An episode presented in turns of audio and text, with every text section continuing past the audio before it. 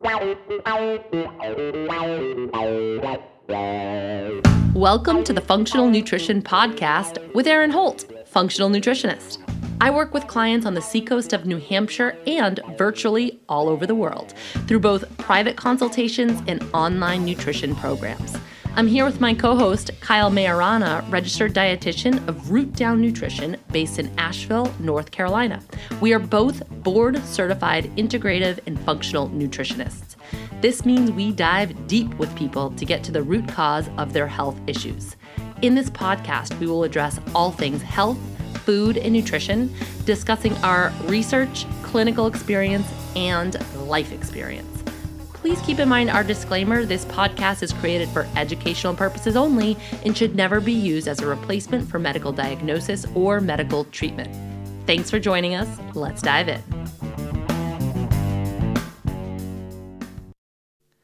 What up, my people? It is Aaron here, and today we're going to talk all about libido and hormone balance.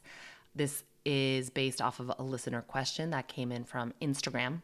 And I won't mention her name because she felt a little bit embarrassed about asking, hey, what's up with low libido? Why do I, don't I have a sex drive? And I want to put it on blast because it's really not something to be embarrassed about. It is pretty common. It's something that I'm seeing quite a bit in clinical practice. I would say at least fifty percent of my clients report low sex drive, and honestly, that's a pretty conservative estimate. So it's something that's happening out there. So we are going to dive into that and get to the bottom of why your sex drive might be low. And if yours isn't low, we're just going to talk about hormone stuff in general, so you still want to tune in. Uh, no major announcements to report this week. Uh, my Carb Compatibility Project kicked off, so we're well underway into week one. Um, I'm a little bit less active on social media when my nutrition programs are running, just because I tend to post most of my content into those groups. Um, so keep that in mind. And you might notice that my voice is a little bit husky. I am deep into content creation for Your Hormone Revival. So I'm at the point where I'm just recording tons and tons of videos and content. So between that and this podcast and working with my clients, um, my gums never stop flopping. So my voice is sort of suffering. I've been doing a lot of uh, throat lozenges lately. So anyway, let's get into um, sex drive. Uh, first and foremost, a healthy sex drive is a mark and sign of vitality and health.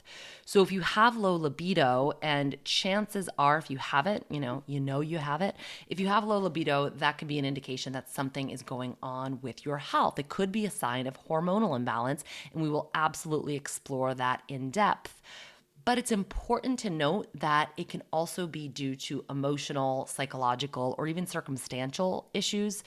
Um, it could be because of relationships issues. If you're feeling emotionally disconnected, if your partner isn't delivering what you need, either emotionally or physically, that can for sure contribute into, um, into lack of desire for sex. Um, I just learned recently, and it's really no surprise, how different men and women are when it comes to, um, sexual desire. So for men, it's a lot more linear, and for women, it's a lot less linear. It's kind of like how our hormones work, right? Men work on this twenty-four hour hormonal cycle, while women um, are sort of up and down across across the board for twenty-eight days. Um, so we're very, very different, and this this includes um, our drive for sex. So Um, oftentimes desire will come first for men, whereas that is not the case for women. Desire comes after connection. So if you're missing that connection piece with your partner, um, that could be a big deal. And it for sure warrants a discussion. Um, I think these are sometimes things that we feel uncomfortable talking about. We'll brush them underneath the rug, um, but we'll explain why it's why having sex is like really important for your health. And so you want to address those issues in your relationship. Um, the lines of communication need to be open, they need to get up, back on track. Counseling might be really helpful here. And um, I'm saying all of this because it's not always a physiological issue. It's not always a hormonal issue. So I want to address like the big things, get those out of the way before we move into the nitty gritty. Um, obviously, or I shouldn't say obviously, but history of sexual abuse could really tie into um, low libido. Um, so that is going to require some counseling and some trauma therapy. And then also cultural beliefs around women's bodies and the shame we're taught to feel about our bodies. If you think of the term guilty pleasure, it sort of says it all. If we experience any pleasure with our female bodies, whether that's food, sex, physical touch, fun, relaxation, um, then that necess- necessitates feelings of guilt. And even though we can mentally reject those old paradigms as we shift into a new one, when ideologies are so deeply baked into us, we can have unconscious beliefs that guide our decisions and even our physical bodies and even our desires. Remember that most of what we do, like I think it's like ninety-eight percent or something nutty like that, is driven by the subconscious. So the things that you're not even aware of. So even though we might not be able to sit here and articulate in our brains, I feel guilty when I receive pleasure, or I feel unworthy receiving pleasure, there's this subconscious belief that might be running the show and driving our behavior for a lot of us. Uh, last year, I read this book called Feminine Genius. It's written by Liana, I believe her is how you pronounce her name, Liana Silver. And I highlighted this section in the book where she talks about the unconscious beliefs of women. She says, needs make you weak. Get rid of all needs. Ask for nothing, take nothing. Get busy giving and doing, but make sure you do it all by yourself. I can't need much because I don't deserve much. I am a mistake. I am not wanted. I don't deserve to be here. I have to earn my existence. And I felt gutted when I originally read that, and now even when I reread it, because how many women can relate to, to some or all of that? How many women at the deepest core of our beings feel this way? And this can extend to so many aspects of our being, how we feed ourselves, how we treat ourselves, how we speak to ourselves, how we let others treat treat us and speak to us in the workplace, um, but also with seeking pleasure, with our sex lives. I speak so often about how modern medicine is failing women, but these old ingrained beliefs are as well. When we rob ourselves of pleasure, it's actually detrimental to our health. Sex is a health supporting activity. So I'll say that again for the seats in the back. Sex is a health supporting activity. And here's why. Orgasm, pleasurable touch, intimacy, all of these things, um, even including self-touch and self-pleasure, all of these things release oxytocin, which is a, it's considered our bliss hormone. It's a hormone that promotes relaxation. It can reduce anxiety and stress. It can reduce pain. It's a natural analges- analgesic. I can never say that word. Um, that's not how you say it. I can surely tell you that. Uh, but it's a natural pain reliever. One of the reasons that we forget about the pain of labor is because of oxytocin, in fact. It's a natural appetite suppressant. Um, it buffers against the harmful effects of high cortisol. So cortisol is a stress hormone. And if it's left unchecked, if it's just running rampant throughout the body, it can cause a lot of um, ill effects in the body. And so oxytocin helps to buffer some of those things. Um, it helps to improve the immune system. So oxytocin is especially helpful for those of us with autoimmune disease. It increases T regulatory cells. I talked about this a little bit in um, the blog and the, the podcast that I did about autoimmunity and autoimmune flares. Oxytocin is so wonderful if you're experiencing a flare or stress or pain. Uh, some pleasure, whether it's sexual or otherwise, can be really helpful. And then finally, it increases muscle health and repair in the elderly. So oxytocin does a lot for our bodies, a lot of healing and repair. And what Liana Silver also says in that book, Feminine Genius, is that the very things you have assumed will ruin you, your impulses, your urges, desires, your erotic energy, are actually designed to reconnect you with your life force. Let that sink in. So all of these things that we've convinced ourselves are bad or that not we're not worthy of, whether that's an appetite for food or a sexual appetite, right? We've told ourselves that these are bad. These will be the things that make me come undone. I am not to be trusted with these deep urges in my body. Not true. Not true at all. In fact, if you give in to those urges, guess what? It's actually lead you to better health and maybe even happiness. So all of this to say, don't overlook these old deep belief patterns. They could be contributing to your low libido. Don't just dive into like, oh my gosh, I need more testosterone. Um, really, really think about some of those things that I just said and ask yourself, are those applicable to you? Now, if you normally have robust and healthy sex drive and all of a sudden that just turns on a dime, that could be an indication that there was a hormonal shift. So, and, and, and this is assuming that nothing else in your life really changed, like you didn't change partners or, you know, nothing major significant happened in your life. If your body all of a sudden just starts acting differently than it did, that couldn't be an indication that something's going on internally and physiologically. So let's look at some of the potential causes for low libido. And the first place that we have to start is stress and adrenal exhaustion. So this really ties into a lot of what I was just speaking about, um, this belief that we have to be highly productive in order to feel worthy.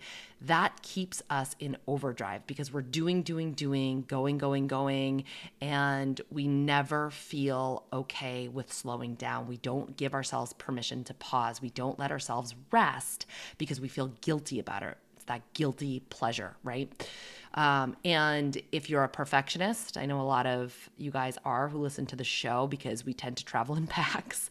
So perfectionism is another thing that keeps us locked into overdrive, trying to perform well, trying to be of service, and also look good while doing it. It puts us into overdrive, right? I need to be high performing. I need to be of service to everybody, and I need to be super skinny while I'm doing it.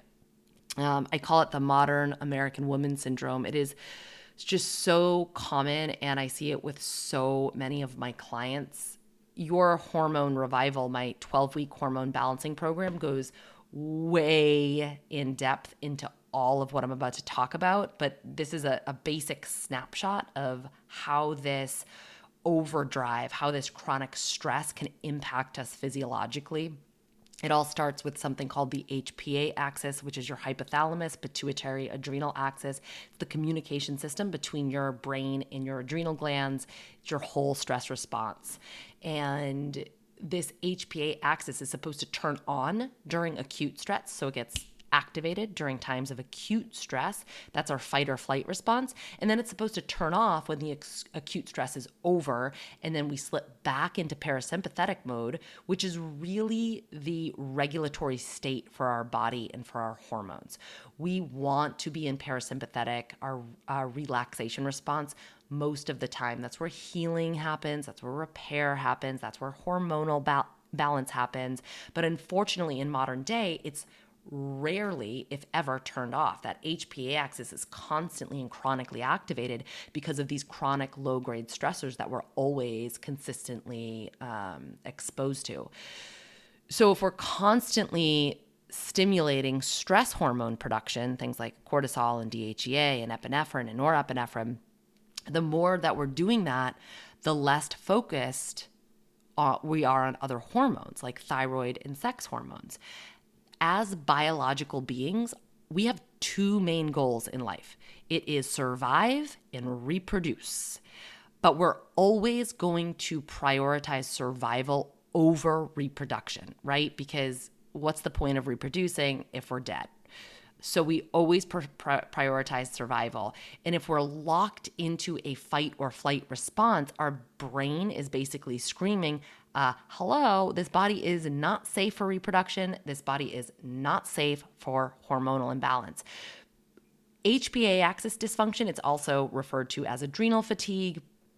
I'm not going to get into the nitty-gritty of whether or not adrenal fatigue is real, but H P A axis dysfunction and dysregulation, miscommunication is absolutely without a doubt real. And that is going to lead to abnormal cortisol levels, um, high or low. And that can also impact the oxytocin hormone, which I was talking about. So if you are super stressed and jacked up, that's going to impact your feelings of intimacy, which can then in turn impact your sex drive. And the reverse of that is also true. So it's sort of this like vicious cycle when you're in an activative stress response. Um, so issues at the level of the H P A axis, again, adrenal fatigue, if you want to call it that, can lead to low libido in and of itself. That is, low libido is a big sign of adrenal dysfunction, but it can also lead to hormonal imbalance, like sex hormone imbalance, because if your body thinks it's in a life or death situation, it won't stimulate you to get all randy to go reproduce. Your body's super smart. It's not going to try to bring children into a perceived unsafe environment. And this is one of the main reasons why stress and adrenal issues are a leading contributor to infertility. If you're dealing with infertility, get your adrenals tested. And I'll talk about how to test all of this at the end of the episode. So that's the first and foremost thing. And anytime you have any type of hormonal imbalance, whether it's thyroid or your sex hormones, estrogen, progesterone, testosterone, you always want to start at the level of the adrenals. That is, everything else is downstream from that. So you want to start upstream, what's happening at the level of the adrenal glands. Um, In my twelve-week process, that is the first place that we start, and I do that for good reason. Um, okay, so other problems to think about that could be contributing to low libido. The uh, the next one is low progesterone. So symptoms of low progesterone would be low sex drive, obviously, anxiety, irritability, mood changes. Progesterone is kind of like Um, a feel-good hormone. It is anti-anxiety in nature. So if you have a lot of problems with anxiety, it would be a good idea to get your hormones checked out for this reason. Um, sometimes boosting progesterone can make us feel better emotionally. Um, other signs of low progesterone are irregular menstruation, short cycles, mid-cycle spotting, um, hair loss, cramps, acne, big wild mood swings, insomnia or sleep disturbances, breast tenderness, headaches and migraines, and weight gain. So why would this be going on? What are some major causes of low progesterone? Often it's tied to stress. So like I said, adrenal dysfunction feeds into your sex hormones. When women are under stress, progesterone levels tend to drop pretty quickly and pretty dramatically. That can throw us into something called estrogen dominance. I've been speaking about this quite a bit on my Instagram, so if you want to learn more, you can go check out some of those, those posts. Um, with estrogen dominance, you might be making too much estrogen. You might be exposed to too much estrogen throughout your diet or your environment. We'll talk about that in a little bit. Um, or you, your estrogen is just simply out of balance with proge- progesterone. So, um, and the interesting thing is that signs of progesterone deficiency can often mimic signs of estrogen dominance. So it's kind of like if you're looking at one hormone, you want to look at all hormones just to get a real beat on what's happening. Other causes of low progesterone are um, low cholesterol intake or low-fat diet. Cholesterol is the original building block for all of your hormones. This includes thyroid hormone as well. We need it to make something called pregnenolone that is often referred to as the mother of all hormones. And pregnenolone then goes on to make progesterone. So we have to, again, swim upstream, look to the building blocks. Are we low in pregnenolone? Are we Are we not getting enough cholesterol in the diet? Are we not getting enough fat in the diet? All of those things are going to contribute to low hormone status. Um, low body fat is another contributor. Um, eating disorders, caloric restriction, overexercise, um, and those two things combined, caloric restriction or carb restriction with overexercise, that is a recipe for disaster. That's a, a recipe for adrenal fatigue, adrenal dysfunction, no doubt. And again, any type of adrenal dysfunction is going to cause sex hormone dysfunction. Um, and then chronic stress, um, which I mentioned before. Other causes include hypothyroidism, that can affect progesterone, P C O S, we often see low progesterone levels in P C O S, high prolactin levels, and like I said before, estrogen dominance. So if any of that sounds familiar, you might be dealing with a low progesterone situation. Another cause of low libido is low estrogen. So you're starting to see a pattern, all of these low hormones. Um, symptoms of low estrogen include yeast infections, recurring U T Is, vaginal dryness, uh, painful intercourse. Just those things alone would make somebody less likely to want to have sex. I mean, obviously, right? So if you're dealing with some of those things, it could be an estrogen issue. Um, just as a aside, coconut oil is a really safe um lubrication. If you are experiencing vaginal dryness, coconut oil is a good um, a good approach. A lot of um, lubes that you can buy over the counter or uh, like at the stores contain really yucky, gnarly ingredients that you don't want to put anywhere near your vagina. So um, coconut oil for the win. Make sure that you're keeping it separate from your kitchen coconut oil. So you have like a bedroom or bathroom coconut oil, and then you've got a kitchen coconut oil, two separate containers. Other symptoms of low estrogen include low libido, duh, we're talking about that, hot flashes, night sweats, insomnia, mental fogginess, like brain fog, um, difficulty with memory, headaches, depression, heart palpitations, dry skin, uh, that feeds into the uh, vaginal dryness as well, and then bone loss if it goes on for a long time. One of the biggest contributors to osteoporosis, low estrogen. Um, why? What are the causes of low estrogen? Uh, well, we know that estrogen dips during perimenopause and in many, menopause. So sometimes it's just a matter of getting older, right? But chronic stress, H P A axis dysfunction, and this is true even in menopause. If you're going through menopause and you're experiencing a lot of these wild hormonal swings and symptoms, test your adrenals. What's happening there? If you support your adrenals, you in turn support your sex hormones. You can help to smooth out that transition. You can help to um, support your overall balance. Um, estrogen and testosterone are really at the end of the hormone pathways. They're last. So if you're under chronic stress, if you've got adrenal problems, those sex hormones are going to be low. They're, you're going to be in a deficit.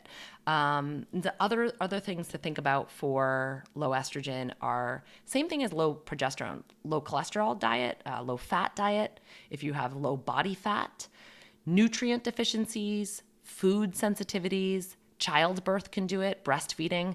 Um, your hormones after you give birth are super wonky wacky. Uh, same thing with breastfeeding. They're all over the place. That's That's normal, um, but there are things that you can do, lifestyle support and otherwise, to make you feel less abnormal symptomatically. And then hormonal birth control also impacts all of your sex hormones as well. So keep that in mind. And then finally, we're going to talk about low testosterone. We tend to think about this as the male hormone, uh, but ladies make it and we need it too. I went in, in doing research on female hormones. I feel like I almost never hear about low testosterone in females. It's always high testosterone, like P C O S, high androgens. Um, but low testosterone is is really real, especially if you've got that chronic chronic stress response going. All of your hormones are low. Um, we need healthy testosterone levels to be receptive to sexual advances from our partner. So if you're feeling like, don't touch me, it could be a low testosterone issue. Um, so men are going to make this hormone in the testes, and we as women make it in the ovaries, and we make a little bit in the adrenal glands.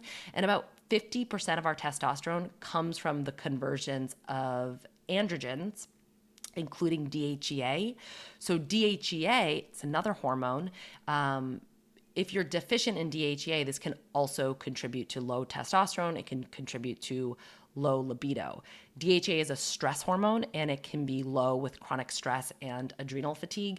If we're pumping out a ton of cortisol, the, like our main stress hormone, um, will also release quite a bit of D H E A to, it kind of has a counteractive effect against cortisol. Cortisol is catabolic, it breaks things down. D H E A is anabolic, it builds things up. So we'll pump out D H E A, but if we're doing this over a long period of time, then eventually D H E A gets low. So um, it all comes back to stress, my babies. So D H E A naturally declines with age. It really peaks in our twenties.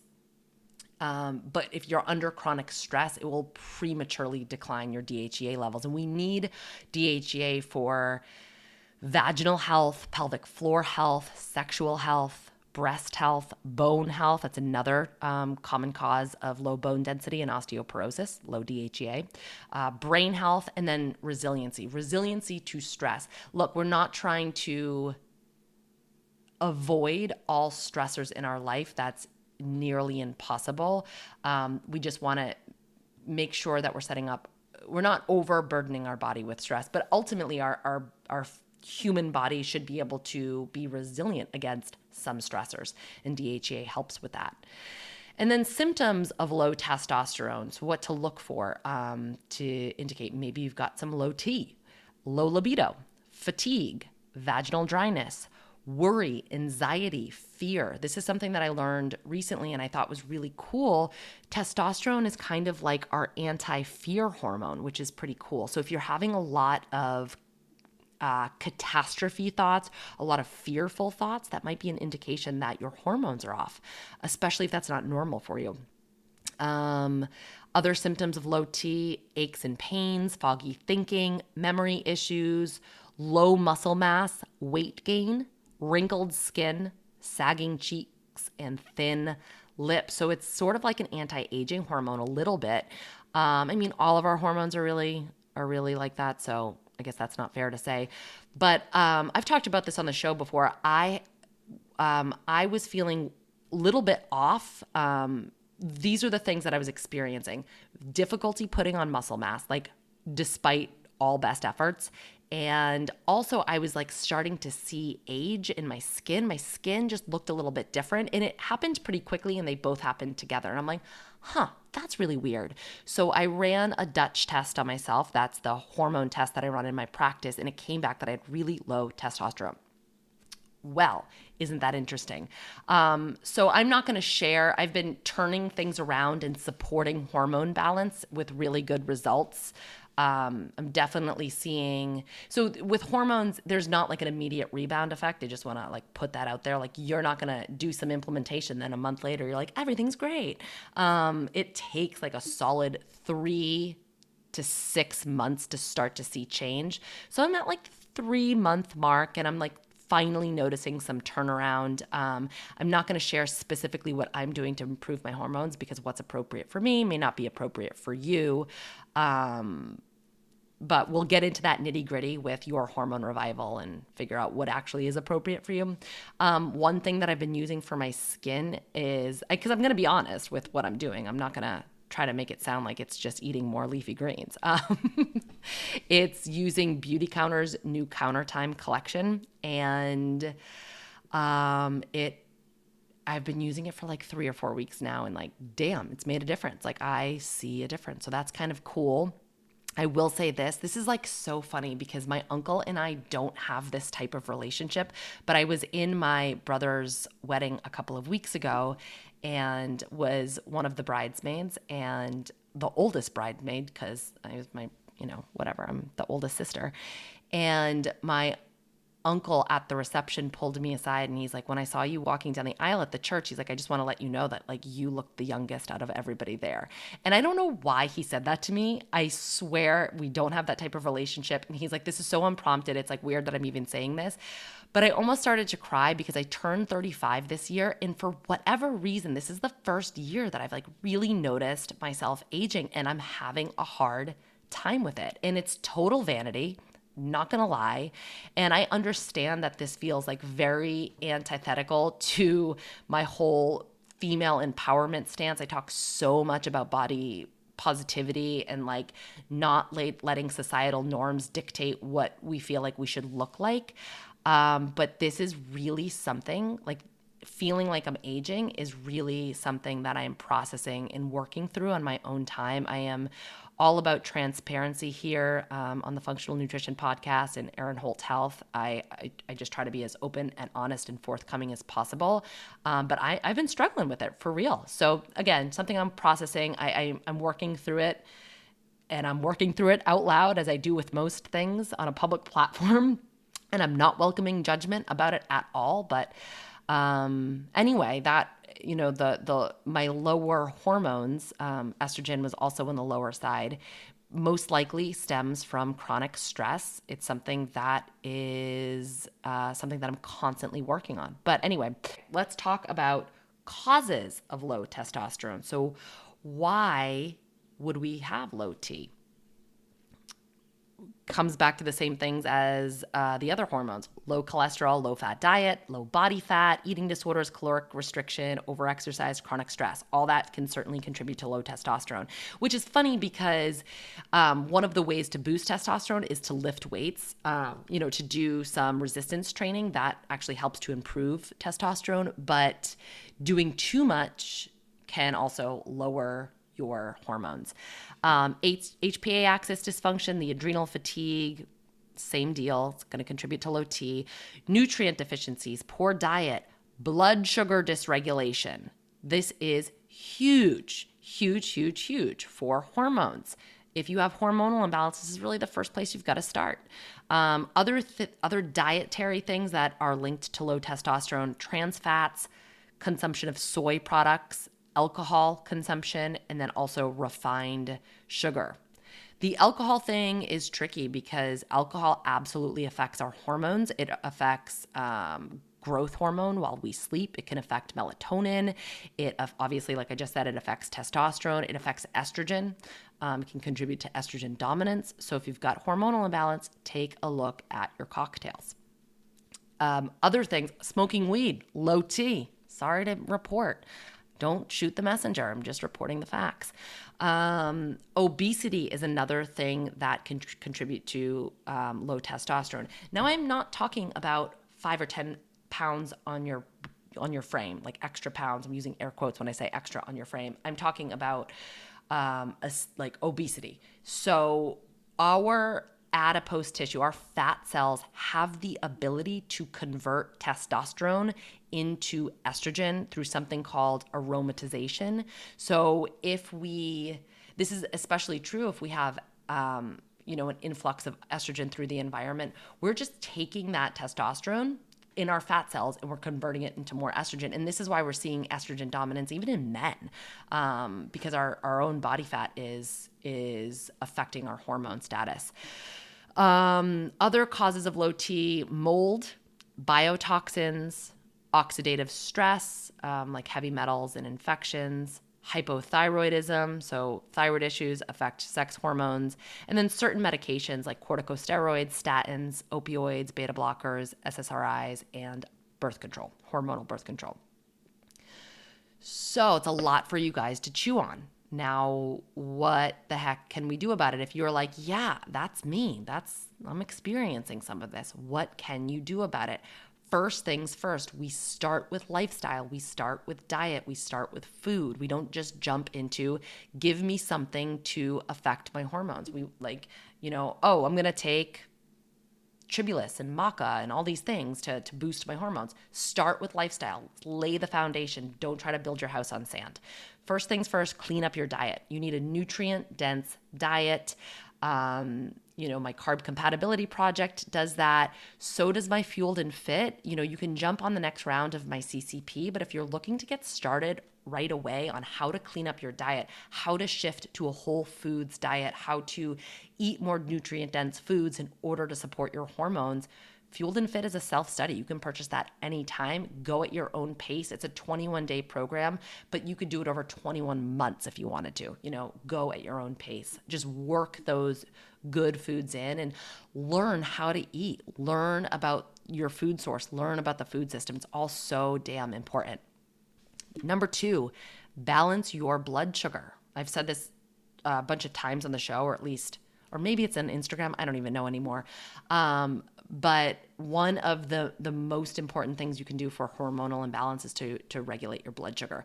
You cannot have good control of your hormones and good balance if your blood sugar is all over the place. So that's low blood sugar, that's high blood sugar, and that's fluctuations in between the two.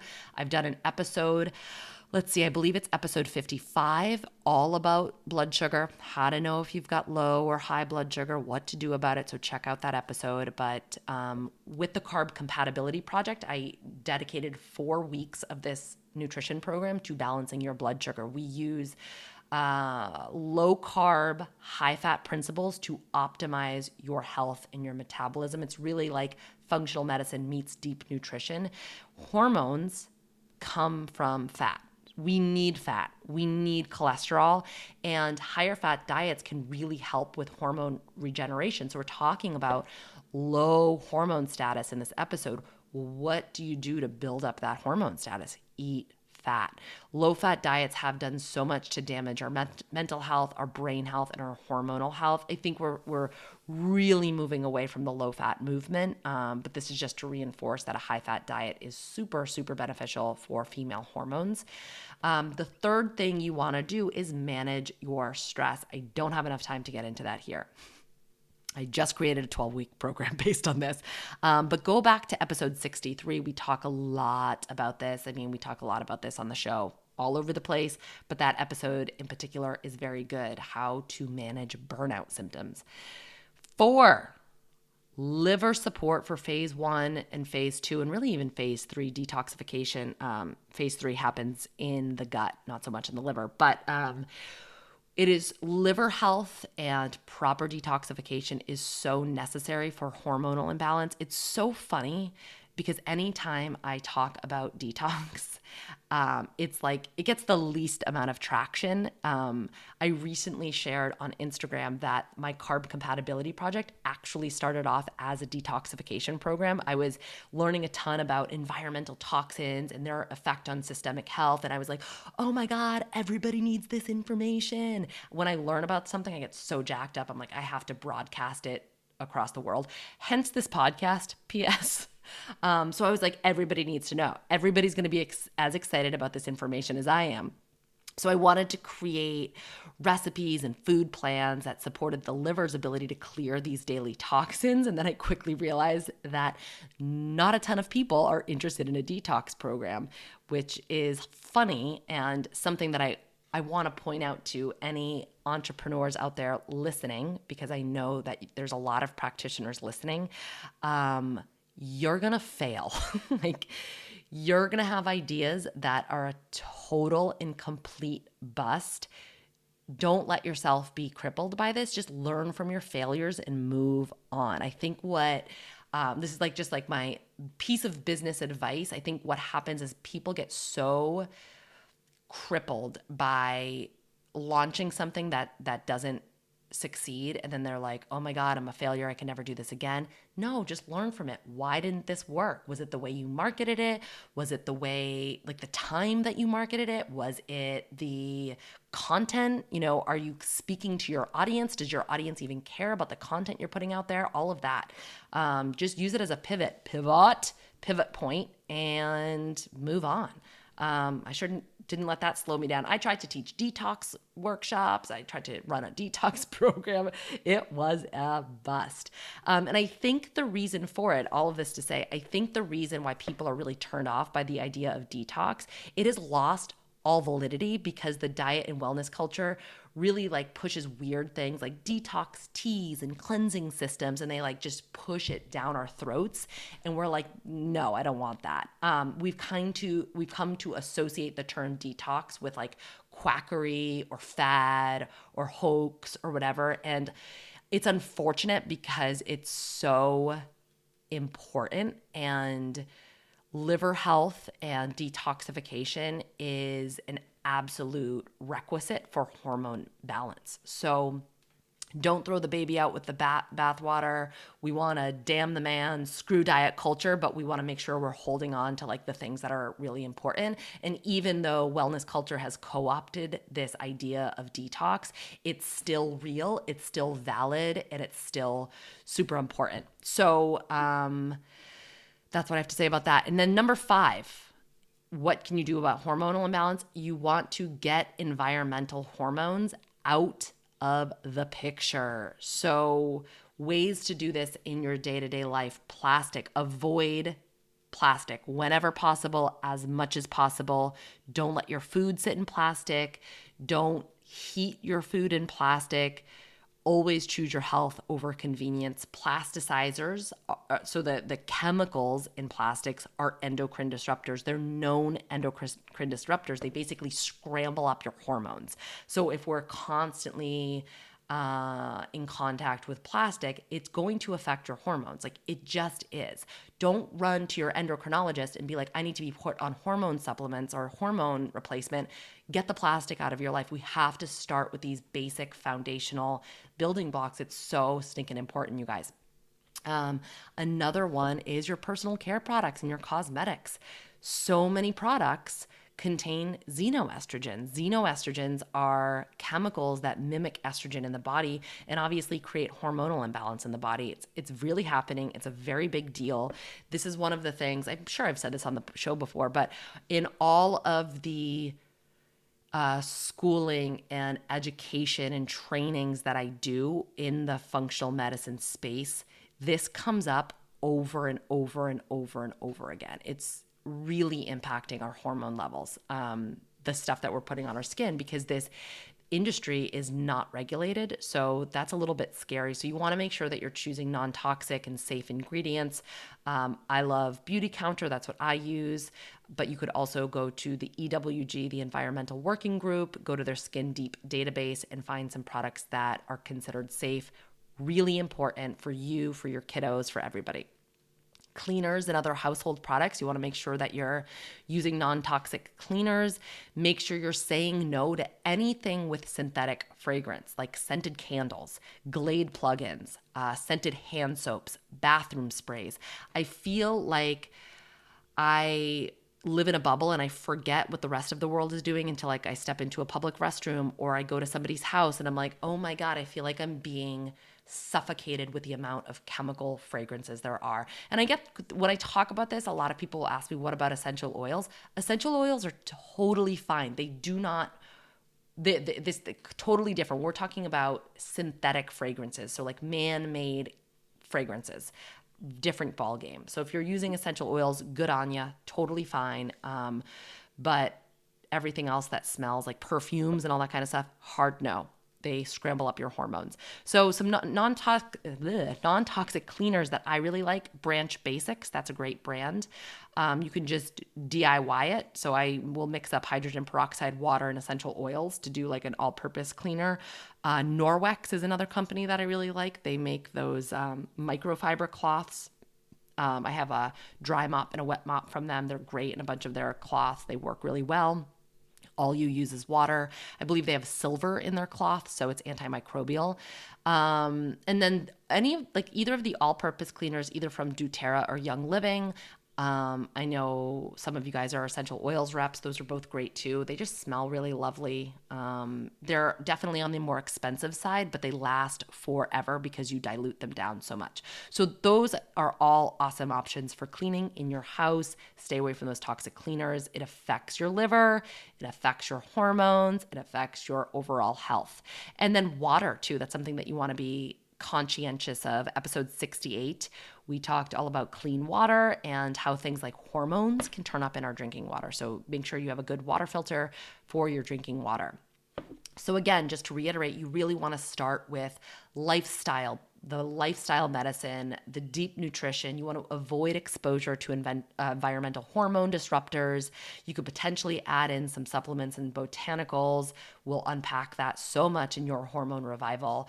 But these things combined are just so powerful to restore your natural reserves and to regain resiliency. And this is exactly what we will do in the twelve-week process of Your Hormone Revival. pull together all of these, these foundational building blocks.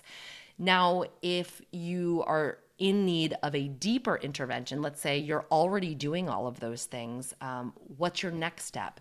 And the, the important thing to note is that you don't really want to spot treat hormones, because it's the balance of hormones that makes the difference. That's super powerful. So you don't want to go and say, oh, I'm low in progesterone, I better give myself more progesterone. Sometimes it works like that, um, but not always, because the way that hormones work in the body is really quite complex. And I'm not saying that to sound condescending, like, oh, it's too confusing for you to understand with your peasant mind. Um, that's not what I'm saying here. It's just that the communication and signaling systems are, are really intricate. And we have a philosophy in our nation of a pill for every ill, right? I have a problem, I pop a pill. In that doesn't apply here. That doesn't apply to hormones. So if you're low in progesterone, just doing hormone replacement therapy and taking progesterone doesn't always fix the problem. It might alleviate symptoms and make you feel better short term, but it doesn't always resolve the underlying issue. So for example, if H P A axis dysfunction is driving progesterone deficiency, taking a pre- progesterone cream doesn't actually solve for that. Um, and then there's these series of negative feedback loops, which maintains the balance of hormones in the blood and in the body. And this is what I'm talking about with, like, it's not as simple as A plus B equals C or one plus two equals three. Um, when we have a decrease in the concentration of a hormone, that's going to stimulate the secretion of that particular hormone, because the body is sensing that it's low, so it produces and it releases more. And the opposite of that is also true. True, if there's an increase in concentration of a hormone, it can inhibit the hormone secretion, because again, the body senses that there's enough, so it's going to stop producing it, right? If that's what the feedback loop is all about. And this could be a potential problem with taking hormones. It kind of messes up or even breaks those feedback loops, and we obviously don't want to do that. Now, different practitioners will have different viewpoints on this, but the way that I was trained and my own personal naturopath, Doctor Beth Devlin, she takes a very conservative approach to hormone replacement therapy. Her philosophy and viewpoint is that a lot of this hormone intervention is new, and we simply don't know the long-term effects of hormone replacement therapy. Therapy, and in fact, most of, or I shouldn't say most, but must, much of her practice is helping women get off H R T, hormone replacement therapy, because it's messing them up so badly. So that's not trying to scare you off, but it's just, um, you know, some people actually do need hormones. Um, if you end up going in that direction, you want to do bioidentical hormones. That's very, very important. Um, and again, before you even get to that point, you want to start with the food, start with the lifestyle, start with the environmental piece first. Set up your building blocks, and then give yourself like a solid three, six months, and then see where you net out. If you're still experiencing deep Um, deep hormone imbalance, then it's time to do a deeper dive. Is there something going on with your gut, or do you just really need some um, external intervention? Um, and that's going to bring me to my last point. Don't even consider hormonal intervention without testing. Um, and I, I'm kind of going to extend this even to like using herbs and um, you know, supplements to boost hormone production or to affect hormone production. I guess this this is probably a conservative approach too, but like, just don't go willy-nilly trying to muck up your hormones. Like, get tested, see where you're at before you start to change them. Um, I am just shocked by how many of my clients come to me and they've been put on estrogen without ever having their estrogen being tested. They're like, oh, vaginal dryness, let's just slap some estrogen on it. Yeah, maybe that helps, but don't we want to monitor this? Don't we want to see what the rest of the hormones are doing? Um, or like somebody is is being placed on D H E A for years because they originally tested as low D H E A, but then they're never tested again. Like, that's not good. Um, there are different ways to test hormones. I've talked about this on the show before. One is through blood, one is through saliva, and then one is through urine. in my practice, and then also in Your Hormone Revival, we use the Dutch test, um, which is dried urine. And it looks at sex hormones like estrogens, testosterone, testosterone, and progesterones, uh, progesterone metabolites. And it also looks at your adrenal hormones like cortisol and D H E A. Thyroid, we test through blood. That's the only way to test thyroid, so that is a blood draw. Um, and so I just want to take a moment to shout out that program. It's going to launch in September. What I have to do is I could only open up registration to my wait list. Um, as it stands right now, only sixteen percent of my waitlist is going to be able to enroll. The way that the pro- the the this twelve-week program is set up, there's going to be a lot of interaction from me um, because I'm going to be analyzing your labs and writing out protocols. So I don't want to bite off more than I can chew. So I am going to have to limit enrollment, uh, unfortunately. But um, I will be running this program again in the winter. I think February is the next time I'm going to run it. So if you don't make it on this round, sit tight. There will be another round. And that's really my goal, is to run this two to three times a year just consistently, so everybody can get in and get their hormones all regulated. Um, my private practice is really starting to shift to more gut healing and microbiome restoration. What I'm seeing more and more and more and more clinically play out is that it is so hard to heal the gut when there is rampant H P A axis, adrenal dysfunction, or even hormonal imbalance. Um, and, and you could argue that the reverse of that is true. It could be hard to balance hormones if there's a huge gut infection. But I think the the first place to start is really assessing what's happening at the level of the adrenals, what's happening with the hormones, and start there. So this twelve-week process outlines the entire starting point. And in fact, I just wish it, it's where everyone would start. And I might even get to the point where I say, in order to work with me one-on-one, you must first start with this program. But who knows? Who knows where I'll go? I'm just along for the ride, co-creating with you guys based off what I'm seeing in my practice, based off what you're asking for. So as always, thank you for being along for the ride, and thank you for giving me your feedback. It's always super, super duper helpful. Speaking of which, if you like this podcast, be sure to subscribe and leave me a review on iTunes. That is so helpful in getting the word out. Um, really, really helpful. If you leave a star review and then a written review, that's amazing. All right, so that wraps up this episode. Um, I hope you got some insight onto low libido and what to do if you've got like low hormones, man. All right, I will check you later. Thanks for joining us for this episode of the Functional Nutrition Podcast. If you'd like to submit a question to the show, fill out the contact form at aaron holt health dot com. If you like what you hear, don't forget to subscribe and leave a review in iTunes. Take care of you.